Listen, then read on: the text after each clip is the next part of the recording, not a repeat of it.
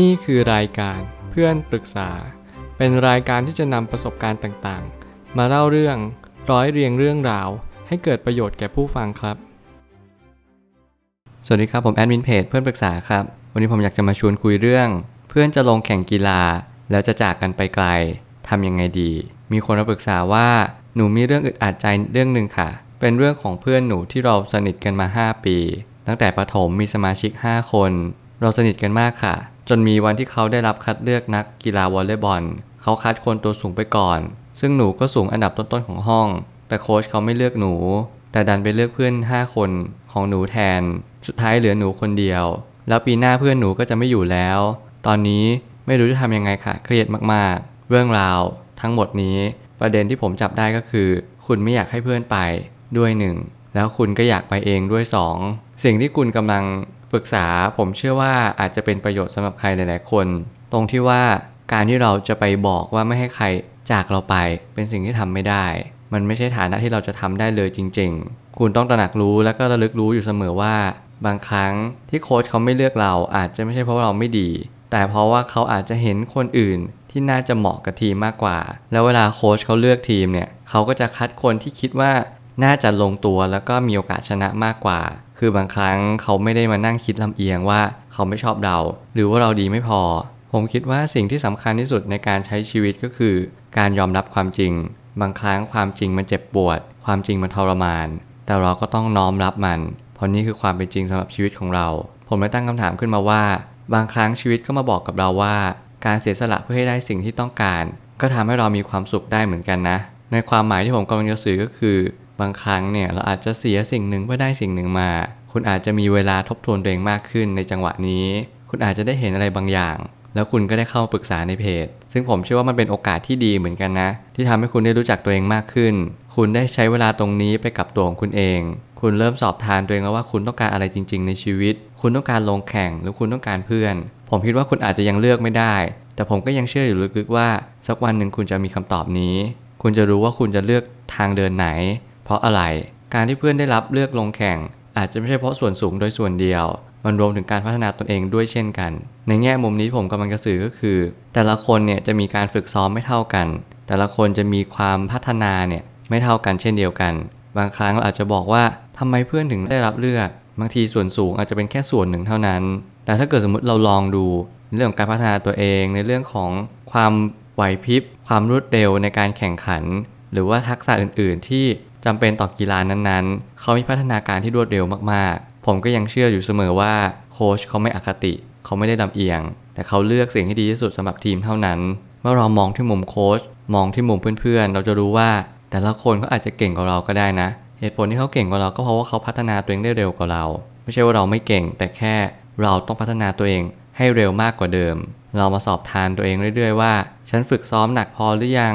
ในการที่เรียนรู้ในเรื่องกีฬาแบบนี้ อะไรเป็นแต้มต่อ อะไรเป็นแต้มรอง บางครั้งเราอาจจะไม่ได้เรียนรู้จากตรงนี้มากพอหรือเปล่า สิ่งที่คุณต้องทำก็คือพัฒนาตัวเองไปเรื่อยๆ ถ้าเกิดสมมติคุณรักในการกีฬานี้ คุณจงทุ่มเทกับมันให้มากที่สุด เท่าที่ทำได้ ถ้าเกิดสมมติคุณสอบทานตัวเองแล้ว บ่อยครั้งเข้าอีก คุณอาจจะรู้สึกว่าทำไม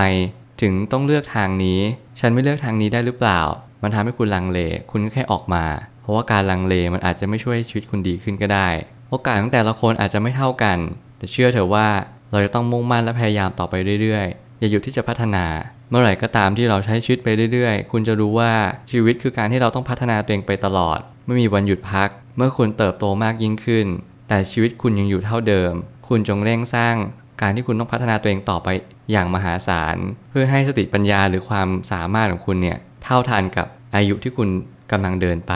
เมื่อในแต่ละวันเรากำลังเติบโตมากยิ่งขึ้น แต่ความคิดคุณยังหยุดอยู่เท่าเดิม มันหมายความว่าคุณเด็กกว่าวัย คุณเด็กทางวุฒิภาวะ เด็กทางความคิด ผมก็เลยอยากแนะนำว่าให้คุณลองฝึกตัวเอง พัฒนาตัวเองไปเรื่อยๆ อย่างน้อยให้คุณเกินวัยกว่าสิ่งที่คุณอยู่ตอนนี้ ถือว่ายอดเยี่ยมมากๆ ถ้าเกิดสมมติคุณปล่อยเวลาทิ้ง คุณต้องพัฒนาตัวเองมากขึ้นอย่างยิ่งยวด เพราะว่าคุณจะต้องไล่สติปัญญาให้ทันกับอายุ เท่านั้นเอง แต่เมื่อไหร่ก็ตามที่คุณไปถึงเส้นชัยก่อนคนอื่น คุณอาจจะนำหน้าไปก่อนวัยเดียวกัน นั่นเป็นสิ่งที่เป็นประโยชน์มากๆ แต่คุณก็อย่าหยุดที่จะพัฒนาตัวเอง แต่อาจจะลดวิถีอัตราการเร่งสักนิดหนึ่งเพราะว่ายิ่งคุณเร่งมาก คุณอาจจะโตกว่าคนอื่นมาก แล้วคุณจะรู้สึกว่าเขาตามคุณไม่ทัน การจะอยู่ร่วมสังคมมันก็ยิ่งยากมากขึ้น แต่มันไม่ได้แปลว่าคุณไม่ดีอะไร เพียงแต่ว่าคุณมีมุมมองที่สูง เกินกว่าวัยเดียวกันมากๆ เท่านั้นเอง การแสดงความยินดีในสิ่งที่เพื่อนได้รับ ก็สมควรเช่นเดียวกัน การเห็นเพื่อนมีความสุข จะพลอยให้ใจเราสุขได้ ถ้าเราวางใจไว้ถูก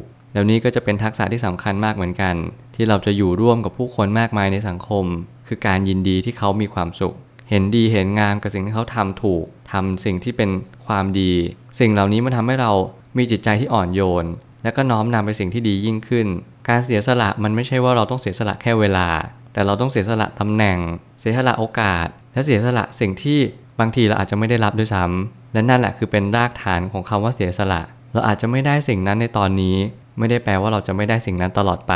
เสียเพื่อได้ ผมก็มักจะใช้คำนี้กับตัวเองอยู่เสมอว่า เราไม่ได้เสียสิ่งนี้ไปจริงๆหรอก เราเสียสิ่งนี้เพื่อได้อีกสิ่งหนึ่งมาเสมอ เราไม่ได้ลงแข่งเราก็ได้เวลา เราได้พัดภาคจากเพื่อนไปเราอาจจะมีเวลากับตัวเองมากขึ้น อาจจะมีแฟนหรืออาจจะกลับมาอยู่ครอบครัว สิ่งเหล่านี้มันทำให้เราได้เรียนรู้อะไรบางอย่าง ไม่มีอะไรได้หรือเสียตลอดไป